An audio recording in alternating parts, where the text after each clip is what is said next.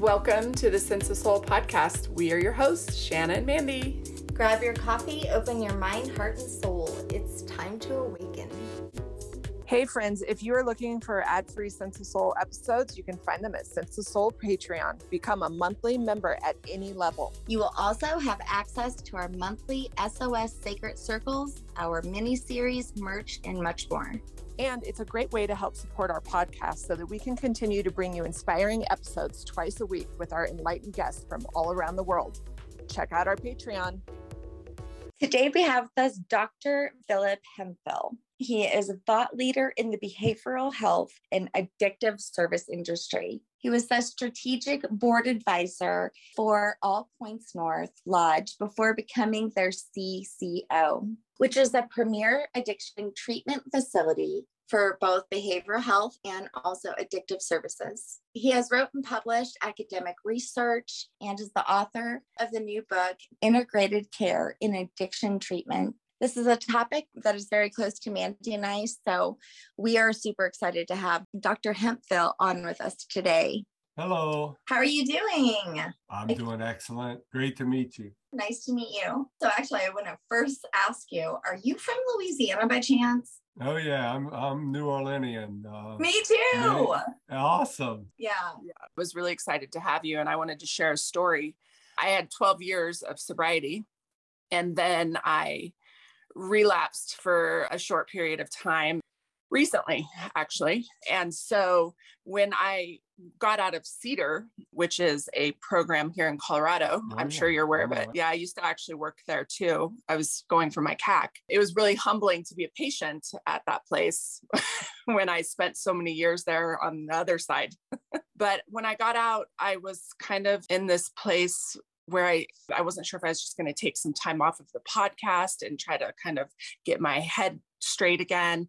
I really didn't know. So I reached out to Shanna and I said, you know, I might have to gracefully walk away for a little bit. I don't really know. I love what we do, but I just, my headspace hasn't been good. And I don't know if I'm aligning with it right now. And then I swear to God, bing, an email came through and it's you. And I was like, okay, that was the sign because I'd been praying about it. I'm like, God, do I let the podcast go? What do I do? And your email came through. And then I saw that it was in Colorado. And I'm like, all right, I'm listening to you. I'm going to stay with this podcast. I- am telling you, it's so awesome. And I, I called Shannon. I'm like, all right. Or no, she texted me and she goes, well, do you think you align with it now? uh, yeah. It was emotional. Yeah. It was so divine. And Mandy and I yeah. often say, like, our podcast is like alive. It always gives us what we need. yeah. That is awesome. Yeah. Yes. You know, if you're just open to what happens with like these types of rhythms, you will find them. Mm-hmm. They will yeah. come to you. Absolutely. Well, and then my doorbell rings and I open my door and it's my sweet cousin. She says, I need help. That same day, I had gotten yeah. home. She didn't know I had relapsed. Your email comes through. She rings the doorbell. Oh my um, gosh. Um, yeah, it was it was amazing. I, I'm really plugged in in the community, and we have a lot of people from Colorado that are going to be excited to hear about what you offer. And it's great to know that there's another place that I didn't know about because it is frustrating right now. Everywhere I called, I was on the phone for almost 24 hours trying to find a place for her, was full. Oh. And then you're running into insurance and not insurance yeah. and Medicaid yeah. and not yeah. Medicaid. And so it seems like the fact that they were all full, like Parker Valley Hope was full, Cedar was full, Harmony House was full, Pathfinders where I took her, but it was sad to me. I'm like, what is going on? Everywhere's full. So it what does really that say is. about our society right now? People are hurting. Yeah, there's a lot of pain out there. You're absolutely right. Well, just in the future, if, if you run into something and you really need help, just don't don't hesitate to reach out to me. I'll uh, I'll do the best I can. To, you know, I have a lot of connections in the industry, but obviously, I'm I'm one of the executive leaders at APN. Yeah. And how many facilities do you guys have or locations? Yeah. So currently we have a detox in Aurora, uh, right there close to you guys, you know, the suburb right there of Denver. And we have 12 beds. So we do the traditional detox, which could be five to seven days. We do uh, medication adjustments, which could be three to five days. We do brief observations of people just to make sure they're stable before they come to our residential facility up in Edwards. Okay. Um, so we have that location. We also have a number of centers. We're trying to completely destigmatize mental health and substance use disorders by offering alternative means of entering into care, whole person care in these systems. So, for example, our location out in Malibu has what we call a 9X gym. And it's uh, nine stations, and we have a trainer, and people can sign up for it. And oh, by the way, you're having some difficulties, some distress. Maybe we'll do a brief assessment of you right next door, and we'll recommend a telehealth outpatient group or something along these lines. Maybe you have a need for a more professional evaluation, which we can do right next door. And then maybe you could benefit from TMS, transcranial magnetic stimulation, you know, ketamine, different types of uh, journeys that could be beneficial for this particular person that are really what we're calling interventional psychiatry, not just your traditional talk therapy, not just your traditional, let me write a script and I'll see you in three weeks and tell me if there's any side effects or impact on you. We're looking at being much more proactive, much more engaged, much more present. We also have those services in Aurora as well. So, you know, we have these outlying centers, which are, you know, trying to change the face of mental health and substance use. We have one in Boulder that we're about to launch as well in the next quarter, which is a month away. So we have that one for those types of services. Again, outpatient, evaluation, TMS, ketamine, these types of things. We've acquired property and we're under construction in Dallas, Texas. We have a 22 bed detox where you know people will have the same traditional detox or medication adjustment we also have some of those uh, service lines that I mentioned to you a moment ago with TMS. And in that location, we'll have hyperbaric oxygen therapy as well. HBOT is what we call it. Then we have a site down in Naples, Florida, with the similar presentation of services. And lastly, we have a site in London that we're finishing out oh, the, the uh, right in the heart of the medical center of all of the hospitals and clinics right downtown. And we're a behavioral health location stood up right there. And those Wow. are all the outlier and all of the uh, beginning type of service lines. Then we obviously have our big residential facility in Edwards, which is a 77 bed facility where we have residential treatment for both mental health and substance use. We're licensed for both by Joint Commission. We're ASAM accredited, CARF accredited, all that good stuff. And we offer residential care as well as PHP level of care at that facility. We have a couple of houses in that community as well, where we're doing retreats for Okay. people, which are very short term three to five day type uh, Mhm. retreats, dealing with a lot of burnout from healthcare workers, Mm. uh, people who just need a boost, like uh, have some difficulties, have hit a patch in their care, that they might need a little booster. And so, and some of it's educational as well. So we Okay. have that available. So that's pretty much the platform. The last thing I want to tell you is although it's not a physical place, we have a complete comprehensive telehealth platform. Love it. So we have a dozen professionals from all over the country who provide services to, I think today we may have 135, 140 patients in our telehealth platform. And we offer tele IOP for substance use and mental health. We Mhm. offer about 10 different outpatient groups. We offer individual therapy, and then we also offer family therapy. So you can see we have a pretty comprehensive platform No uh, at. APN. In the past two and a half years of building out our infrastructure, that's where we're at today. We're pushing 300 employees as a as an organization, and we're very Yeah. proud of the platform that we have and that we continue to build out. Yeah. Shanna? Yep, I'm here. What's going on? Oh, it's hard for me to talk about. I think that it is incredible that you have so many things available.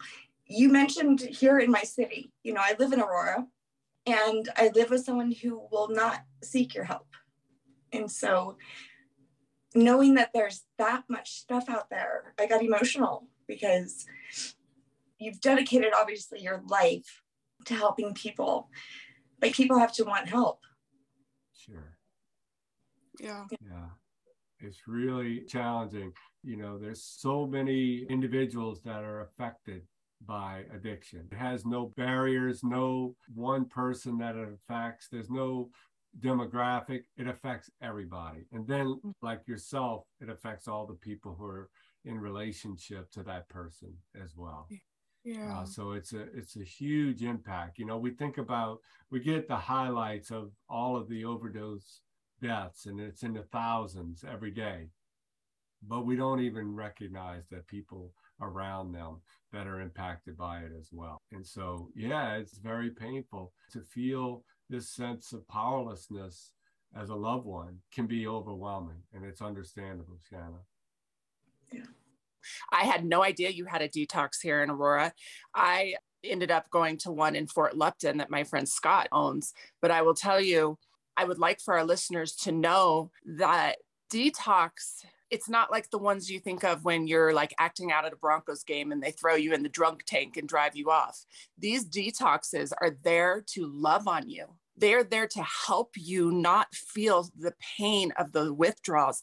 You know, I don't know that a lot of people are aware of what detox looks like and that there are truly medications and doctors and nurses that can help you to get through that horrific experience. Sure. So, medical detox requires a pretty full comprehensive assessment by uh, licensed medical providers to be able to determine what exactly is a level of detox that's required. And so, for the most part, it's looking at the symptoms that are present, the amount of substance that the individual has been ingesting and consuming, the period of time that they've been consuming this, if there's a combination of these different things, and then sort of coming up with a very curated strategy of providing oral medications to support a person and that withdrawal process because there are many different types of withdrawals you know like people with uh, alcohol use disorder is much different than if someone has stimulant abuse or stimulant use disorder different very much so from people with opioids and the withdrawal there so dependent on the exact substance there's a very specific medical protocol that is based in ASAM, which is the American Society of Addiction Medicine. And they're very strict protocols that we go through. It's curated in a sense that each person can tolerate things differently. And also, there's our body weight. There's all these other variables genetically about what we need when it comes to a detoxification. But essentially, you have the need for nutrition, hydration, as well as detoxification all at once uh, at the same time as you say with the big you know arm around the shoulder the entire time and a holding of it's going to be okay. We're present for you. We're here for you. It's not like a hospital. It's much more like staying in a nice sort of dormitory where you're you have your own room. It's very private. You have your own television. You have access to all of these amenities. At the same time you have 24 hour nursing and medical right there at your beck and call if there's a need there so we have chef we have activities to get people engaged group therapy talk therapy but you know during a detox process people are mainly uncomfortable physically and we try to support the individual as much as we possibly can in that process. When Mandy had went to detox a few months back, she said that she wanted to feel safe. And actually, she had already stopped drinking, but she was afraid she probably was going to start again. And of course, she also was very sick from withdrawing from it, and which was very amazing, actually, comparing to her, like, you know, say 20 years ago. she would have been like, we would have been pulling her by the feet to get her to detox. so it was yeah. it was pretty amazing that she knew that there was a place that she could go, that she could get help, and that she could feel safe. That was, yeah. I think, very important that she felt that way. Yeah, it's very scary. Not having control over your faculties, over your environment, access to your social support systems, you know, even access to your phone, let's say, which everybody has as a, as a source of safety nowadays. You know, it's, it feels like a threat. It's very destabilizing as an individual. Uh, you're very vulnerable. And so, yes, you want to be in a trusted environment where you feel a sense of comfort, security, you're getting those basic needs met, you're minimizing the uncomfortableness. It's going to be there, but you're trying to minimize it. Yeah. I did want to feel safe. Sometimes, as an alcoholic, there's 19 of us in my family, nine just first cousins. I mean, it runs deep. And I will tell you, the safe thing was really about not feeling judged, number one, because sometimes when I've gone into hospitals for help, it feels judgy sometimes. So I love the environment that you're providing for people that like they're in a dorm or a hotel room with a TV and it's private, but at the same time they can step out when they're feeling better and get involved with other people within the, the place. And I, I did feel that this last time. It didn't feel so hospitally. It felt very um, I love that word safe. And I even had a like sleep paralysis, which has only happened to me once. And I literally came running out of the room crying. And the nurses um, said, Come sit with us. And we sat on like a normal living room couch and we watched Golden Girls till three o'clock in the morning.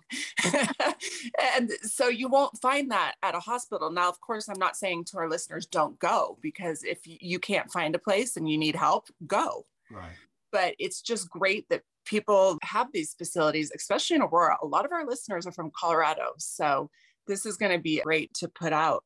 If you don't mind talking a little bit about mental health, the dual diagnosis, you know, unfortunately, when we're in our addiction, it seems like our mental health takes a back seat. And a lot of times I find that people that I've sponsored even stop taking their medication, like if they're bipolar. Or, so you're dealing with both of them.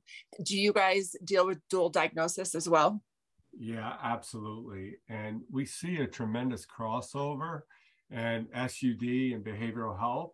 And so, because there's just a, a huge under addressed situation with this combo, we see people about less than 10% of the people need it, get treatment for strictly substance use, and less than 15, 20% of people get treatment strictly for behavioral health. But when you put those two together, it reduces even more because the need for both of those is in the 70th percentile.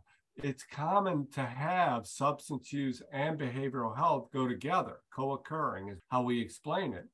But unfortunately, we've bifurcated and created these silos that people just go get treated for one. And that's really not fair to the individual. So having qualified, quality professionals who have the ability to assess not only for addiction, but also for uh, behavioral health issues is necessary in this case. And so, absolutely, we provide an initial assessment that helps us understand what's the primary, but then we're always treating both of those things. And by treating both of those, you know, you have something called an addiction psychiatrist. So that's a psychiatrist who has been trained in both of those areas to address both the substance use and the behavioral health. So we have a number of those on our staff full time.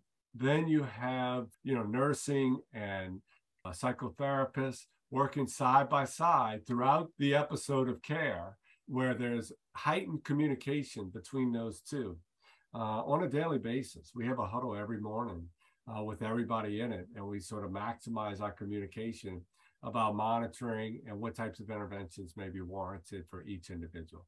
So, a full assessment in both of those areas, both psychiatrically and physically, and then a full treatment plan that address both of those are completely necessary to sort of have the best impact and the best outcomes. Well, So I have to have someone else in my family who is also undiagnosed and very concerned about their mental health. It's really sad though, because I would call places sometimes and I would say, you know, what do I do? But the places that I've called before, they're like, unless she walks in or unless she's not taking care of herself, there's nothing you can do. So those things look good. Great. I mean, how can we base things off of the outside like that? I don't know. It's just frustrating. Yeah, I think it goes back to that powerlessness that you described earlier, uh, even in the behavioral health world. And that's why, you know, the legal system has been so full of mental health cases because that's been the brunt of the interventions a lot of times. Uh, when I was in this facility recently, there were um, a couple people that had unfortunately landed themselves in jail before they came to rehab. And they were not given anything to help them withdraw. And one girl, like, even had a seizure on the floor. They threw a Gatorade at her. Me and Shannon have heard about this a lot um, happening um, that people uh, go in and sometimes they don't have their medications even eh, you know it's it, it, broke my heart i was like how do we get the prison systems to have doctors or nurses or people to come in and help them? Because that's just not fair. That's brutal. Yeah. Yeah. Yeah that's tragic actually you know? I mean because there are a lot of intersection of uh, substance mental health and the legal system. So unfortunately you know the systems that we have in our society aren't all capable of having this type of response to the need and yeah. especially today there's a tremendous amount of understaffing and you know people having a difficult time just staffing places yeah you know I we know. were on a nice trajectory with the justice system with you know we had this uh, trauma informed care and so we had the schools that were trauma informed where everybody was recognizing and could intervene on trauma we had the court systems we had this uh, trauma informed approach to understanding trauma had an impact on individuals. And then it was making its way into the um, penal system with trauma informed care. And then, unfortunately, you know, this pandemic hit and it's really disrupted so many of our systems, and mm-hmm. that being one of them. So I hear you mm-hmm. loud and clear. I mean, it's tragic to hear that story, yeah. but I do know that a lot of the systems that we have are having a difficult time functioning and just meeting the basic needs of individuals. Well, and they need to speak up if it happens to them. So that way, you know, the more people speak up, then, you know, maybe they'll listen. So like, you know, sometimes they just, they don't think they have the right to do that, but absolutely you do. Yeah, absolutely. Yeah. My son who's autistic, I always worry uh, because he's just turned 18. So as an adult, I'm concerned yeah. what will ever happen if he is perceived in a wrong way because of his disability. He may say something inappropriate. It freaks me out because, I mean, look at Elijah McClain here in Colorado. And, and that just doesn't even make sense to me, you know, what they gave him and how, you know, what, what, what did they give him? You mentioned it earlier. Is that a safe drug and, and should we be using it or what is that? So I think every drug has to has its place if if mm-hmm. it's FDA approved, and uh, you know we have to be strategic in deploying these medications, and we have to always note that therapy is a very important component. You can't just do methadone, you can't just do Suboxone, you can't just do ketamine. You have to really have some other form of engagement. And you know, I think unfortunately, that message is uh, it falls on a lot of deaf ears because people have a difficult time accepting the the longevity that's required for healing, and they want something much quicker, much more rapid. Yeah, they want a quick uh, intervention, a quick uh, turnaround, and unfortunately, that doesn't always happen. And what some of these interventions do, like um, the ketamine, the TMS, uh, the HBOT. They actually speed up the processes. So they allow for an expedited experience so that a person feels relief much quicker. So that's the ultimate goal is to introduce some of these interventions where people feel this sense that I'm seeing some progress. I'm going to stick with it. There's a medication now that they give people to help them stay sober and help them not want to drink or something like that. It's naltrexone or something. It's actually very old. It's been oh, out it since- is. Oh, okay. Yeah, it's been out since like the 90s. I was never aware of it, but that was something that was suggested to me. What are your thoughts on naltrexone? Oh yeah, hundred percent. I mean, these are ass- assisted therapies, okay? Okay. and they're you know they help support the therapeutic process. And to have a physiological support of, of impacting cravings and urges really which it would do with alcoholism is something that is so powerful and so impactful. And it's also in the intramuscular like an im so you could just take a shot once a month and Yeah. it can be something that you don't even have to have you know sometimes you have difficulty with medication compliance with people well this could be just an injection once a month and Yeah. absolutely the power of uh, assisting a person and then for other substances it just doesn't have the same effect if a person takes the substance so it kind of not only reduces the urges it lowers the in- effect if a person was to to sort of uh, have a difficult time and have a episode where they may be returning to the use state Naltrexone does have a Sinclair method that is been talked about. The Sinclair method of next naltrexone, um, I guinea pigged it. It didn't work out for me. That's the one I was talking about. Yeah. Yeah. What is that? The Sinclair method is a method that I wouldn't suggest uh, based on my own personal experience, but but maybe it works for some people. I, I don't know. It's where they continue to have drinks and be able to drink socially on the naltrexone because it doesn't have that euphoric feeling, and it, they find that maybe sometimes people don't binge drink the next day. I, I don't know. I feel like it's kind of an older uh, method. What what are your thoughts on that? I, you know, I'm not, I'm not a, a staunch, uh, strict individual related to you have to do just one thing. I'm open to the possibility of interventions, but I, I similar to you, have had you know limited results with stuff like that. With uh, Yeah. people sort of have this sense of controlled process, and I want to be open, but I also anecdotally have difficulty with uh, some of the outcomes. Yeah. I love that there's other things you offer, like the Reiki, massage therapy, sound therapy, yoga, mindfulness. I mean, we've had on guests that, you know, talk about all those things. And those are things that Shanna and I use in our life. I think these people that I was very blessed to be with in rehab were getting frustrated with only having AA as an option. And a lot of them actually were walking out of groups because they were just sick of hearing about AA and NA. I don't know why. To me, I, I love AA, I love the big book. But for some people, it just doesn't resonate and they need other options. And in the big book, it says, you know, our way isn't everyone's way. It's so great to see that you guys have those kind of things too. Now, I will tell you, I remember my spouse one time being like pissed. He was like, Oh, so you're just going off to like a resort? You get to like get acupuncture and go walk around in Estes Park and you get massages. And I'm at home taking care of our kids and you're off like basically on a vacation. you know, it's interesting that they think that way because I looked at the destination um, that you guys have in the Rockies and I'm like, oh, he would definitely be saying that if I went there. it's so beautiful. Yeah. Yeah. You know, recovery is painful. It's Yeah. painful to the soul. It's painful to the mind. Yeah. And the individual has already beaten up themselves enough. The family has already beaten themselves up enough. They're entitled and, and you deserve to have care for yourself. And it should be whole person care. Yeah. It shouldn't just be a one dimensional experience.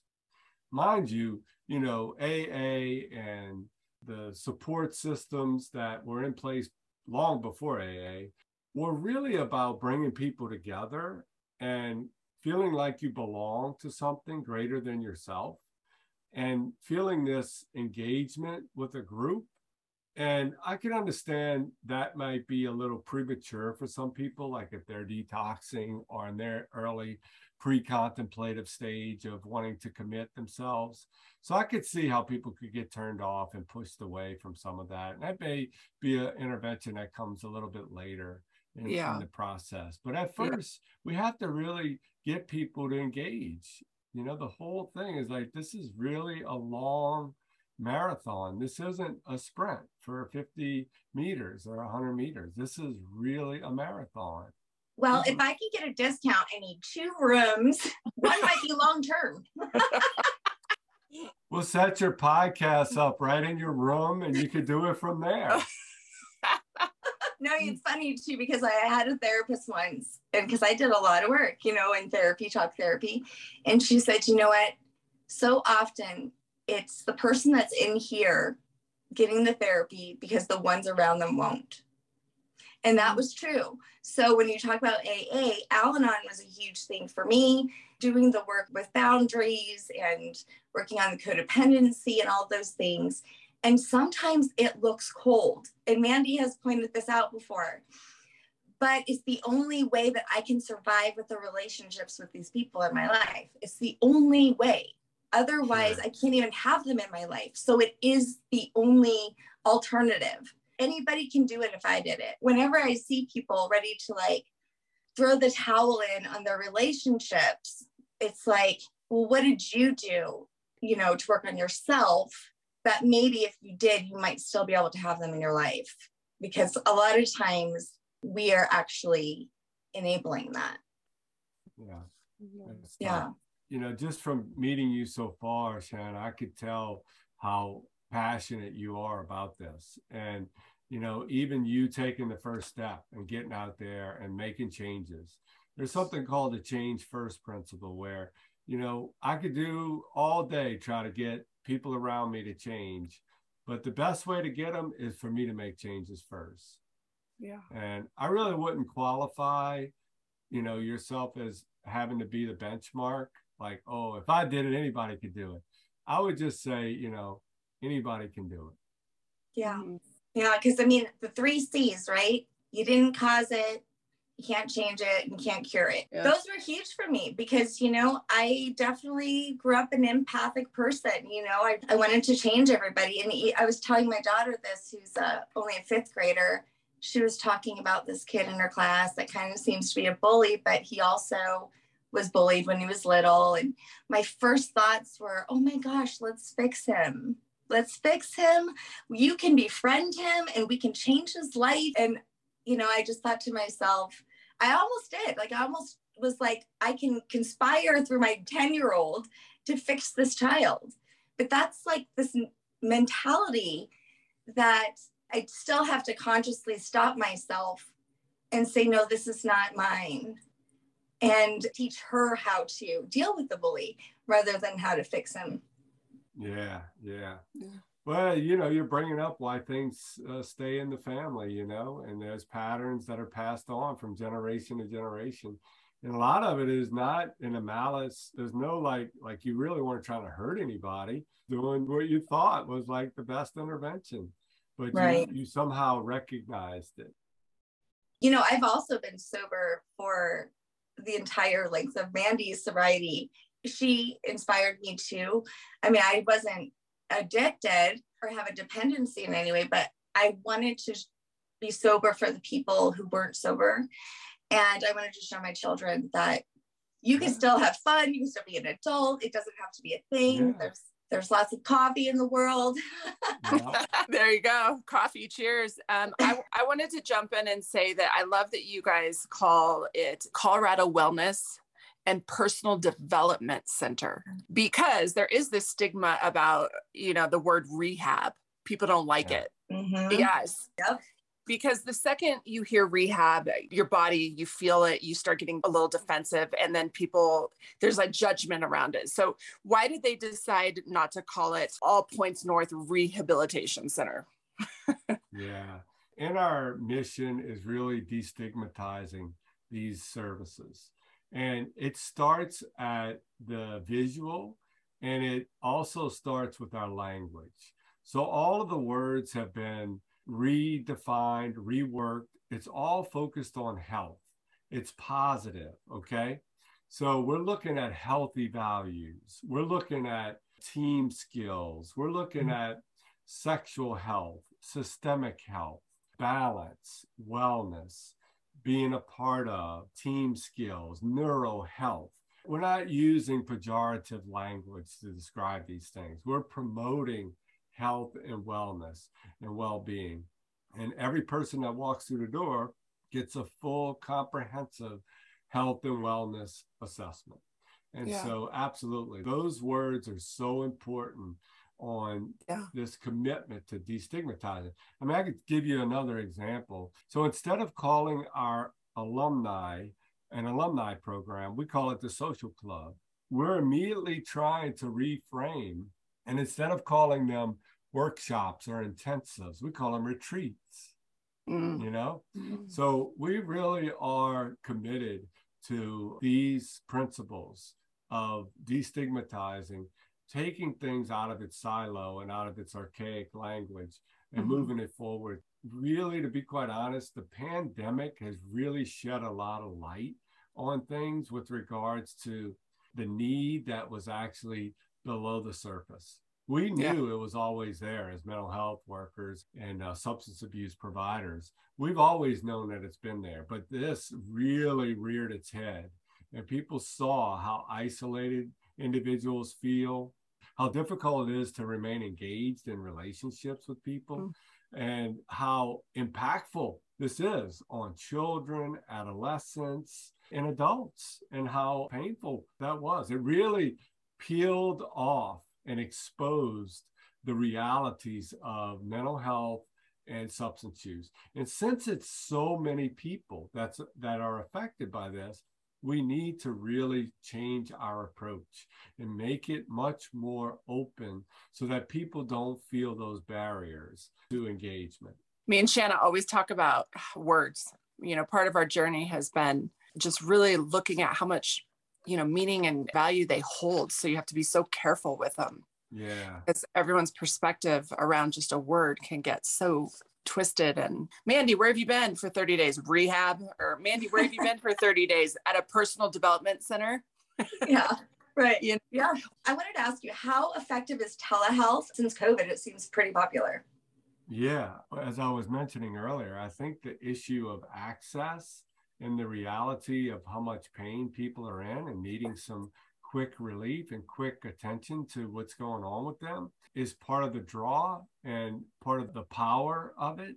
And also the ease of being able to get to an appointment and to just jump on an appointment, maybe even at the office without having to leave work or something like that. So I think the, the biggest piece is access to professionals, which usually was much more difficult to drop everything, go to an appointment, come back.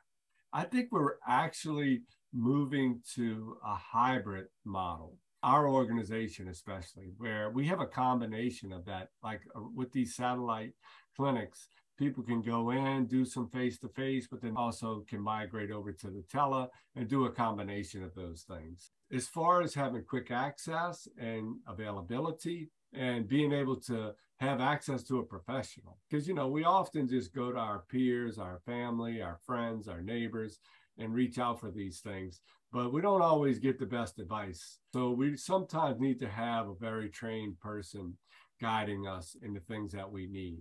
So for us, it's been very successful. We also have an app that allows people to log into and have access to a lot of different resources. So we're using technology to really, you know, offer a complementary experience for sure. Mm even sound healing meditation reiki like past life regressions hypnosis all this these different things.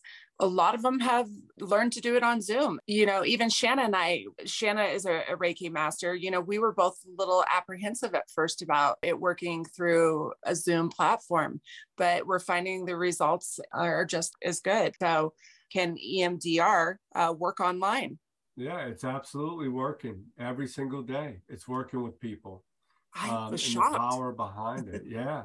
Power behind it. Just like your Reiki. I mean, it's the same principles that people are able to feel a sense of guidedness. The wonderful thing about this is it's actually empowering the person to be able to practice some of this on their own and to feel mm. safe enough to be able to deal with some of this, contain this work, be able to be slowly introduced into it, and yet be able to pull out and be alert. And I'm here in my office, you know, so mm-hmm. or I'm here at my house. So it it actually is a very empowering experience for people to do these techniques on online and over. And yeah, so EMDR um, is a way of doing resource development and it's bilateral. So it's using both sides of the brain to use the expressive as well as the intellectual side and to blend these two together. And so being able to do that uh, with a safe person in a way that essentially, you know, you could tap your shoulders. Those are some of the ways you could watch a light. You could have these pads that stimulate your hands on at different times and then you're able to talk to the individual on the screen. So i think it's actually an opportunity to create like a safe place also to empower the person. So there's something called self-efficacy where i have a sense that i'm mastering myself and i'm mastering my environment. And all of this is a way of really restoring safety and trust and awareness and structure in my life, both socially and psychologically. And so I think this enhancement of EMDR online has been really quite honestly a bit of an eye opener, like you just said about your own Reiki experience. I think that that's wonderful because I mean, it's like there's no excuse here. A lot of people will say, well, I couldn't get there, or you know they're uncomfortable going into you know a medical facility for whatever reason a lot of people are especially men you never want to go to the doctor uh-huh and so it's like no excuse. You just sit down in your chair and get on the phone with them. yeah. Well, it's right. you know it's the same with Alcoholics Anonymous. You know now yes. they're posted on Zoom. You, I could jump on one at any second of the day. It could be in Europe, it could be in Africa, it could be in, you know, it could be right yeah. here in Aurora. So it's better to get one through Zoom than not go to one at all. Yeah. Can you tell us? I've never heard of DTMS. The deep transcranial magnetic stimulation. Yeah. What is that? Yeah, yeah. So uh, this has been around a while as well. Um, and what it essentially does is it uh, locates a very specific section of the brain. This is FDA approved. Um, and it's approved when there's been failed treatment episodes with other types of interventions. So if there's medications that have failed, if there's ECT that's failed, if there's therapy that's failed, it's a, a very localized, deep stimulation. It's magnets, you know, magnetic stimulation, transcranial head, magnetic stimulation. So it's penetrating the the uh, matter, the brain matter, into a very specific region. And you know, when this happens, one of the things that we do is we actually start to activate some of the neurons. And you know, like just in a, a square inch of neurons, we have more than the Milky Way has stars, just in one square inch of our brain. So if you think about how dormant a lot of those are, and if you can activate some of those, you know, just recently it got approved for OCD. It actually has shown promise with uh, alcohol use disorders, uh, eating disorders, some of these other things. Now, the insurance companies have been slow to accept this because they have a tendency to want to deny things. But the FDA has approved, you know, not only for depressive episodes, but for some substance use disorders and you know, obsessive compulsive disorders as well. So this is about a, a 19 minute session. You sit in a chair, there's like a helmet that goes on. It feels like if you just put your finger up by your head right now and you tap your index finger on it, it yeah. just feels like it just continues to do that for about 19 minutes. There's very little pain and there's very low risk adverse outcomes afterwards. Generally, you want to get about 35 sessions. Um, and there's remarkable research on the outcomes. So, yeah, that's one of the services we provide. That's one of the interventions we provide. And we do it for not only mental health issues, but also for substance use. Yeah, well, thank you. I appreciate you coming on and sharing all of this with us. Love to hear about your book and what that highlights um, after yeah. all the wonderful knowledge that you've already shared with us. Yeah, thank you for that. So, yeah, I compiled the book over about the last two or three years. It got released at the beginning of this year, and it's called Integrated Care and Addiction Treatment. And it's essentially the culmination of my experiences and all the wonderful people and patients that I've been able to work with over the course of my 30 year career. And I take you through the journey, the things that I've learned in the different organizations and the people that I've encountered and the processes that I've been exposed to that truly are represented really in what I spoke to you today about. And it's really the culmination of deployment of what we've been doing at APN. I'm so proud to be able to uh, represent the organization through an academic piece here, manuscript. You know, my father read the book and he said, Son, like, you're telling everybody how to do this. And I said, Exactly. Because I want everybody to know these are the things that have to be done to have the best possible outcomes. We cannot live in silos. We have to integrate. We have to have multiple sources of contribution, multiple people. We have to shatter behavioral health and addiction and make it fall under health and wellness. We have to shatter it. We have to say we're just as important to be at the table as health. We're just important uh, to be at the table as everyone else uh, as it relates to our industry. So, you know, unfortunately, you know, insurance companies, people don't see behavioral health, mental health as being a big investment for them. So they just sort of focus on the health components of people's episodes and the course of their life. But we know that behavioral health and substance use have a profound impact on health. And people that show up in the healthcare system have co-occurring issues related to these conditions. So why not bring them in the fold, use data to inform our care, use leadership across the spectrum here, and have a seat at the table. That's really what the book is about.